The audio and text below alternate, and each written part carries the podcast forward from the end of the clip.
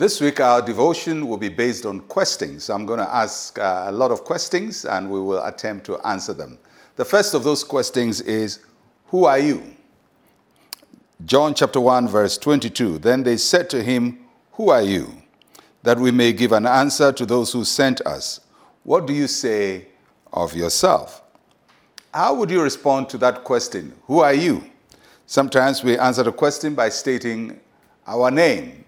Other times we state our gender, or we state our ethnic group, or we will state our vocation.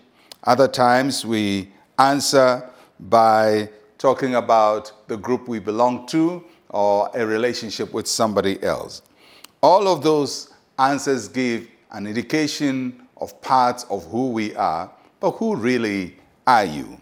So our text is based on a question that was asked John the Baptist. The Jews sent priests to go and ask him, Who are you? Because John had been a prophet, uh, people had gathered around him. The people were in anticipation of a Messiah, so they wanted to know whether John was the person uh, that they thought he would be. And so they asked him, Who are you? It's a very important question because if you don't know who you are, people will make you whom they want you to be. So, who are you? Who are you before God? And how do you place yourself in the light of God's will? And so, for us as Christians, there has to be a way for us to answer this question. Uh, if somebody should ask me, Who are you? or ask you, Who are you? there has to be a way to answer those questions. I'm going to give you three suggestions as to how to answer those questions. So, who are you? First, I am made in the image of God. I'm made in God's image. That is our first identity. Our first identity is related to God who made us. We didn't make ourselves, we were made by God.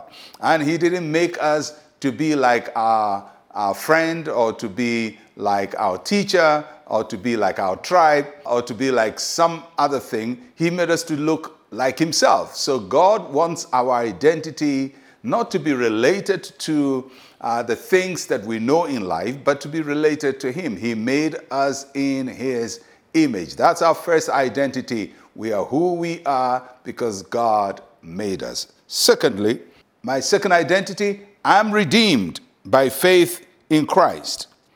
The image of God is general to all. All human beings are unique, created in the image of God. But not all human beings are redeemed through Christ. Because in the Garden of Eden, mankind fell from the image of God, and Christ came to redeem us to himself. So, yes, God made me in his image, but in Christ, I discover my true identity because he reconnects me to God. What was lost is reclaimed in Christ Jesus. I am made in God's image. I am redeemed by faith in Christ. And the third, I am an ambassador for the Lord Jesus Christ. That talks about my mission and your mission too, if you're a Christian, that God doesn't just redeem you, but He recruits you to work with Him. Isn't it an awesome idea to be an ambassador of God? Not of your government, not of your company, not of your family. God is the one who has sent you. You are on God's mission. You're redeemed by Christ and you're God's image. I think that's a pretty good identity and a pretty good way to answer who are you? And tomorrow we'll ask another question and we will answer it. Let's share a word of prayer together. Say with me, Heavenly Father, you are the source of my being. I belong to you fully. Use me for your glory.